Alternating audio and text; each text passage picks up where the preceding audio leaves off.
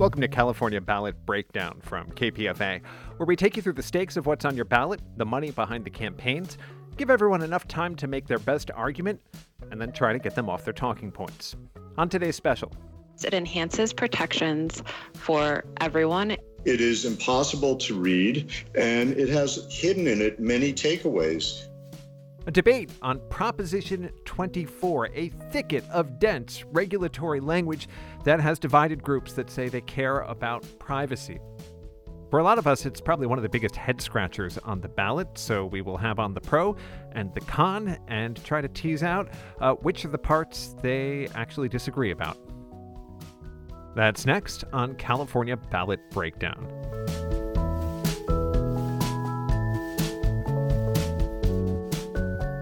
Continuing our series of ballot debates, next up is Proposition 24. This is an overhaul of our state's brand spanking new Consumer Privacy Act. It's a law the state passed to start regulating what businesses can and can't do with our data. Prop 24 would change who that act applies to. It would wind up covering fewer businesses. It would add some new restrictions it would take some existing restrictions away, and it would fund a $10 million a year agency to do enforcement. Uh, if I sound vague, that's because it is 52 pages long. We're going to have to lean on our guests to explain which details they think are most important. Before we do for these debates, uh, we put on the debaters that the campaigns give us. So we open by telling you who is paying for their campaigns. Uh, the pro side of Prop 24 had collected about $5.4 million by this time last month, uh, all from one person, Alastair Mactaggart, whose profession is listed as a real estate developer. The no side had barely $50,000, about half from the Consumer Federation of California, about half from the California Nurses Association. Okay, on to the guests. In the affirmative, we have Ariel Fox Johnson, Senior Counsel on Policy and Privacy with Common Sense Media. That is a, a group that rates content for age appropriateness. Good morning to you. Good morning. And on the con side, we have Richard Holober, who is president of the Consumer Federation of California. Good morning to you. Good morning. Richard, did I pronounce your last name right? Yes, you did. Thank you. Okay. I never mind being corrected on air. Um, Ariel, since since you're on the pro side, uh, we give you the first crack at it. Take two minutes, make the case, and uh, if you can help us out, explain what Prop 24 would do that you think the, is necessary that the legislature didn't. Sure. Prop 24 builds on the work of the California Consumer Privacy Act, which Common Sense was a co sponsor of with Mr. Mactaggart in 2018. Does a couple of really key things. First, it enhances protections for everyone, including for kids and families. It closes ad targeting loopholes it puts new limits on companies' collection and use of information. Importantly, it gives consumers the right not just to say, do not sell my information, but do not use it if that information is your health, your financial information, ethnicity, or your location. In addition, it significantly strengthens enforcement. And as we all know, a law is only as good as its enforcement. Proposition 24 would establish a dedicated independent agency, a funded expert privacy regulator with budget to have more than twice the staff of the Federal Trade Commission's Federal Privacy Task Force. It triples penalties for violations that involve the information of minors under 16, and it would let cities and municipalities enforce the law. This is really key. In addition, Proposition 24 sets a strong floor. Common Sense, and me in particular, has spent the past two years defending the landmark California privacy law from industry efforts to weaken it. Prop 24 would make it much harder for the legislature and special interests to weaken California privacy law in the future. In contrast, amendments to strengthen consumer privacy would be no harder than they currently are. Given all of this, we feel like this is a huge step forward for Californians and their privacy. Uh, Richard, same invite to you. Two minutes to make your case against Prop 24. Well, Proposition 24 is uh, a very dense, 52 page long document that contains a lot of takeaways from current privacy. And we would start by acknowledging it has a few extremely modest improvements, but these are far, far outweighed by very substantial takeaways from the rights that we currently have in California. And that is why the, the uh, ACLU the California League of Women Voters, the California Nurses Association, Consumer Federation of California, uh, Dolores Huerta, Color of Change, Black Lives Matter Los Angeles, uh, Public Citizen, and many, many other organizations that fight for privacy and for the rights of Californians oppose Prop 24. So you have to look at the fine print, and that's where the harm is done. Prop 24 asks voters to enshrine and then expand pay for privacy schemes. Now, think about this. People are struggling, barely getting by during a pandemic, and this creates, in effect, privacy express lanes for the wealthy and traffic jams. Uh, talking about online express lanes for the wealthy and traffic jams for the rest of us. It's fundamentally unfair to people that are not wealthy. And it expands these pay for privacy schemes. It makes it harder to opt out of the selling of your information because it has changes to current law that give you much better ways to opt out. This was pointed out in the analysis done by Consumer Reports. They're neutral, but they said it makes it much harder to opt out. It also limits your privacy to the borders of the state of California. There's a one word change hidden in Prop 24. Uh, currently, your privacy follow, follows you wherever you travel. But Prop 24 says the minute your cell phone pings a cell tower in another state, or geolocation on a computer says you're in another state, businesses can upload the contents that you have stored on your computer. These are big, big takeaways. But making it worse is that it's almost okay, that's, that's three points and, to and amend. about it the two minutes. So I'll, I'll okay. come back to you momentarily, All but right. uh, I'm going to try to referee the time here. So let me come back to Ariel, and before we get lost in, in a list of substantive points, ask her to respond to some of them. Uh, let's start with, with what he's calling a pay for privacy schemes. Sure. So the language is the same as in the current California Consumer Privacy Act. So uh, opponents are complaining about the language that is currently in California privacy law. They're complaining that it is still in the initiative. This isn't changing anything. Now, one reason that this is currently in California privacy law is because it allows for a model that supports news organizations, people who would prefer to see advertisements, music streaming, and others that rely on paid subscription concerns about pay for privacy seem completely overblown. One, they could be changed in the future just as easily as they could be changed now because this only enshrines protections for privacy. It makes it no harder to improve privacy, according to the California Constitution experts at the Berkeley Law California Constitution Center. And two, other experts have said that they have not come across a single site using the pay for privacy model as it is framed by opponents and that they're claiming to exist. So, pay for privacy is no change from current law, can be easily, just as easily as now, amended in the future. And we're not actually seeing this happen in practice. I'd also love to speak about losing rights when you leave California and those allegations. Yeah, do that quickly, then we'll go back to Richard. Sure. Again, this is another place where the language is the same as in CCPA. There is there is a typo change, but what propo- opponents are complaining about here is what they claim is a weakness is really just constitutional requirements. California cannot regulate stuff that happens outside of its borders. California law cannot extend outside of California's borders. And this is a constitutional requirement in our country, and that is why Prop 24 and CCPA include dormant commerce clause language that does not purport to regulate something that happens wholly outside of California. What Mr. Holober was describing, where information is collected onto your device in California, that would still be covered by Prop 24, just as it is covered by CCPA. Richard, uh, your your response yeah. on those two points? Well, let me let me respond first um, on this notion that um, they are fixing an error in uh, current law. There are several. There are many. Uh, there are many consumer laws that follow you wherever you travel. In fact, the Consumer Federation of California authored two laws that are privacy laws that deal with the devices you have that follow you wherever you travel. One has to do with rented computers. The other has to do with uh, telematics or transponders in cars. And in both instances, businesses are prohibited by California law from uploading the contents of those devices when you and the device leave the state. So it is current law and it is enforced wherever you are. So the the, the notion that you know that you cannot have a California law applied outside the state is completely wrong.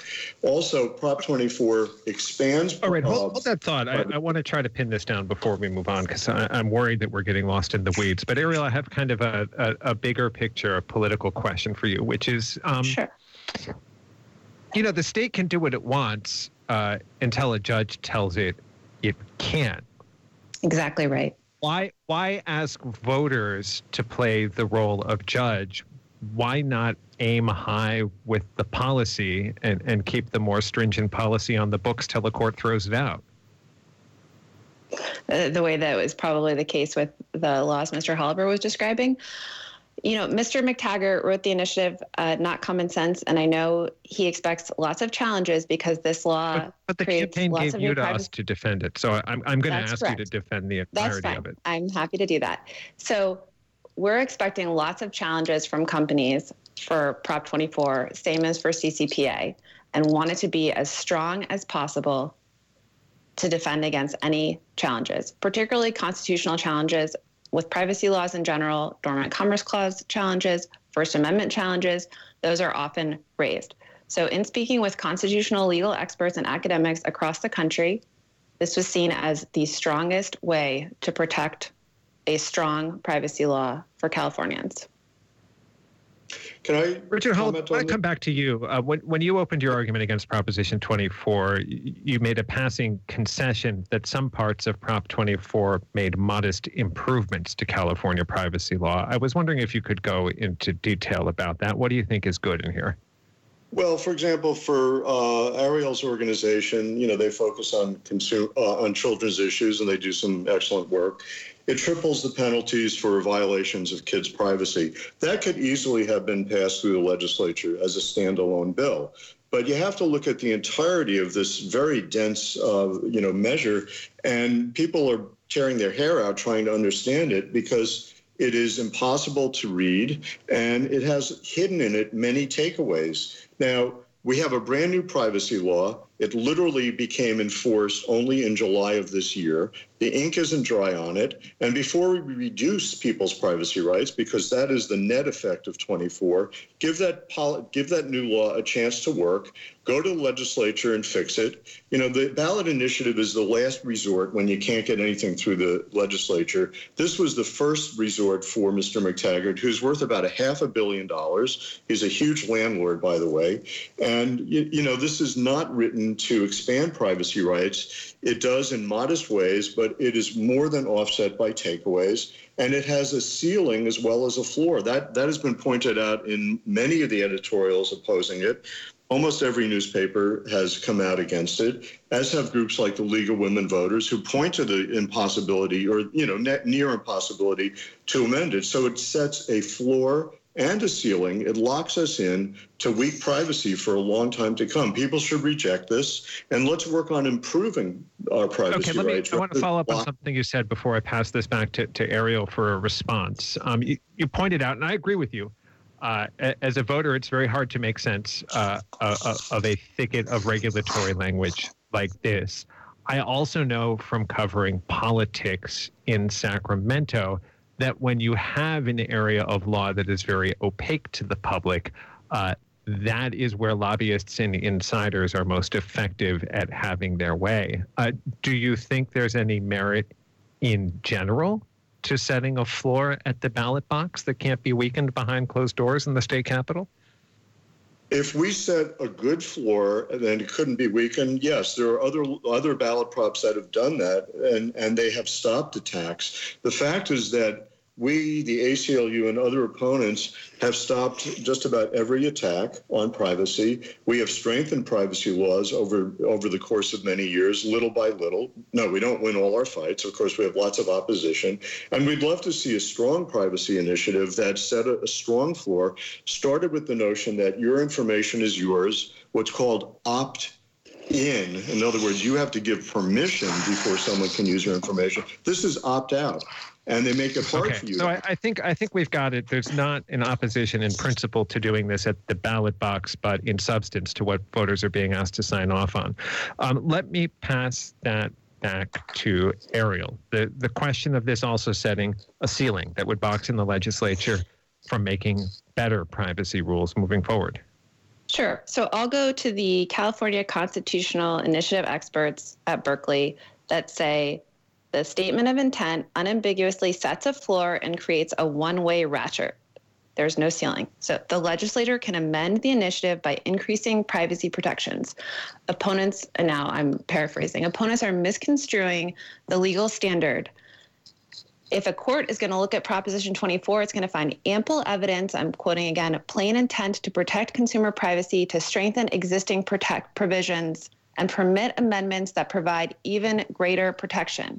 And then any ambiguity is going to go to the ballot argument. The ballot arguments specifically say you can amend in a pro privacy way, specifically opt in, adding more rights for kids and families um, giving more abilities for individuals to enforce their own rights. Those are in the ballot arguments, those are part of the intent, and those are things that we hope to build on. I've We've also passed Great. privacy Let's laws. Let's go back to Richard with, for, for details on this. Where are you saying there is a ceiling, Richard? Sure, and this is not just me. Uh, a privacy law professor at Santa Clara University has written about this. So, first of all, it does say uh, and this gets to the thicket of, of contradictory language. It does say the legislature can amend by simple majority, provided you know it's not a weakening amendment. But it says it has to be consistent with the purpose and intent of this act is set forth in section three. So again, you read section three. There's only one sentence that speaks to amendments. Section three six C six says this law shall should be amended if necessary to improve its operation, provided that the amendments do not compromise or weaken consumer privacy. Okay, that's good. While giving attention to the impact on business and innovation. We call that profit maximization. So they're talking about amendments, if necessary, to improve its operation, to make it work more smoothly, not amendments that are a policy uh, amendment to strengthen privacy. And that is why, you know, the San Francisco Chronicle editorial opposing this measure. Okay, I'm going to jump in because we don't have time for both of you to, to list every endorsement you've picked up. Ariel, uh, specifically on this point, that language sounds like, uh, you know, that this is about improving regulations in the interest of business rather than consumers. The clear intent is to improve and protect consumer privacy, and opponents are misstating the standard by claiming that any amendment has to satisfy every single section of the law. Otherwise, you could never amend a proposition. And that's according to the California constitutional experts. Well, right, again, we're, we're, getting um, experts getting disagree. Close. This thing is a mess. That's the only thing that we agree on. It's a mess. It's going to end up in the courts, and the good parts will not. You know, improvements will be thrown out. Um, I want to I want to return to a, a, kind of question of principle on w- what you do at the ballot box versus the legislature, and, and ask you, Ariel, a, a, variant of a question I put to Richard. Um, I I got to say, I I try to prep um, for our segments on every one of these initiatives. I read the analyses. I try to read the actual statutory language. It is part of my job to do this. This is part of my workday and I glazed over like four different times trying to figure out the details of Proposition 24. Why do this at the ballot box? Like, why, sure, why so, is this a good thing to go to an up down vote by, by a lay audience of voters? So, so one, I'm agree with you. This is, takes time to read. Privacy is complicated. The GDPR that many point to as the gold standard is something like 88 pages. So at least this is less than that. Why do it the ballot box? You know but what? it wasn't passed as a ballot this. initiative in Europe. no, but why? So why about? We've tried to do this in California. We've tried to pass strong private rights of action in the last two years um, since CCPA. We've tried to amend on it and we've tried to improve it. And you know what? The tech industry fights us, and the privacy committees won't even hear our bills. And these are bills we work on with other folks, including Mr. Holober, ACLU, EFF. They won't even hear us. What they do hear is tech industry efforts to weaken the CCPA, and those go late into the session, fighting them still in August. So we are outgunned in the legislature, and we want to enshrine a strong floor through the initiative process. Question of principle for you, Ariel. Are there big areas of this law that it would make more sense to have uh, done by the federal government? I don't hold my breath for the federal government to do anything in this area. So I, I, know you don't, but as someone who, who worked on Prop 24, do you find yourself going through the language going, geez, this would be a lot easier if there was a uniform federal standard uh, and, and we didn't have to sort out how to do this from Sacramento? I mean, maybe in my ideal rainbow world, but that's just such an impossibility to imagine that I don't spend much time focused on that. All right. Um, that's the voice of Ariel Fox Johnson. She's senior counsel on policy and privacy with Common Sense Media. That is a, a group that, uh, among other things, rates uh, online content for age appropriateness. And she is arguing in the affirmative on Proposition 24, which is an overhaul uh, of California's uh, relatively new digital privacy laws. Uh, because we gave her the first word as the proponent, we will give the last word to the person arguing against Prop 24, Richard Holober, president of the Consumer Federation of California. Go ahead. Sure. You know, the author is one extremely wealthy landlord worth about half a billion dollars. It is known that he met with Facebook and big tech companies while he was drafting it, and he redrafted Sorry, Richard, because because it, it's the second time that you've brought this up. Are you saying he has a financial interest in this law? I mean, the, the, I, there are rich people who put things no, on the ballot I, to enrich well, themselves. There are also rich people who put things no, on the ballot because politics are a pastime for them. Why, why do you keep bringing up his, wealth well, and his occupation? Pastime. It's a pastime, although he did acknowledge on uh, on uh, PBS that he and on social media to advertise his properties. But the main thing here is it is opposed by almost every group that works on privacy and consumer uh, protection, including the ACLU, the League of Women Voters, Dolores Huerta, Color of Change, Black Lives Matter Los Angeles, and many others. This is a very contradictory ballot measure that does more harm than good, and it locks the harm in. It reduces privacy rights let's reject it. We are working year in and year out to strengthen privacy rights, and we've had some substantial victories, and we've stopped all of the attacks from business. Yes, they're there every year attacking. We and others are there every year defending and stopping them. We don't want to lock in substandard privacy rights, and that is really the net effect of Proposition 24. We would urge people to vote no research it, look at what the ACLU says, look at what the League of Women Voters. They have very detailed analyses explaining why they urge people to vote no on Prop 24. All right, that was the voice of Richard Holober, president of the Consumer Federation of California, arguing against Proposition 24. With him, Ariel Fox Johnson, senior counsel on policy and privacy with Common Sense Media, arguing for Proposition 24.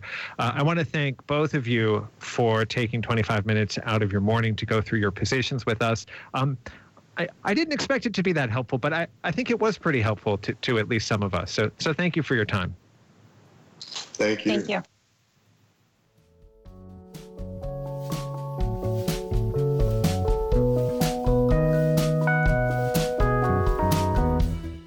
That does it for this California ballot breakdown. Uh, we've got another debate going up soon on Proposition 25, a referendum on a bill that would have eliminated cash bail if it would have gone into effect. Uh, we're also going to start hitting you with coverage of late money moving into local races around the Bay Area. If you want to make sure you don't miss any of it, just subscribe. California Ballot Breakdown, it's in most podcast directories, or look for it at kpfa.org. Remember, in California, your vote matters even more. Down the ballot.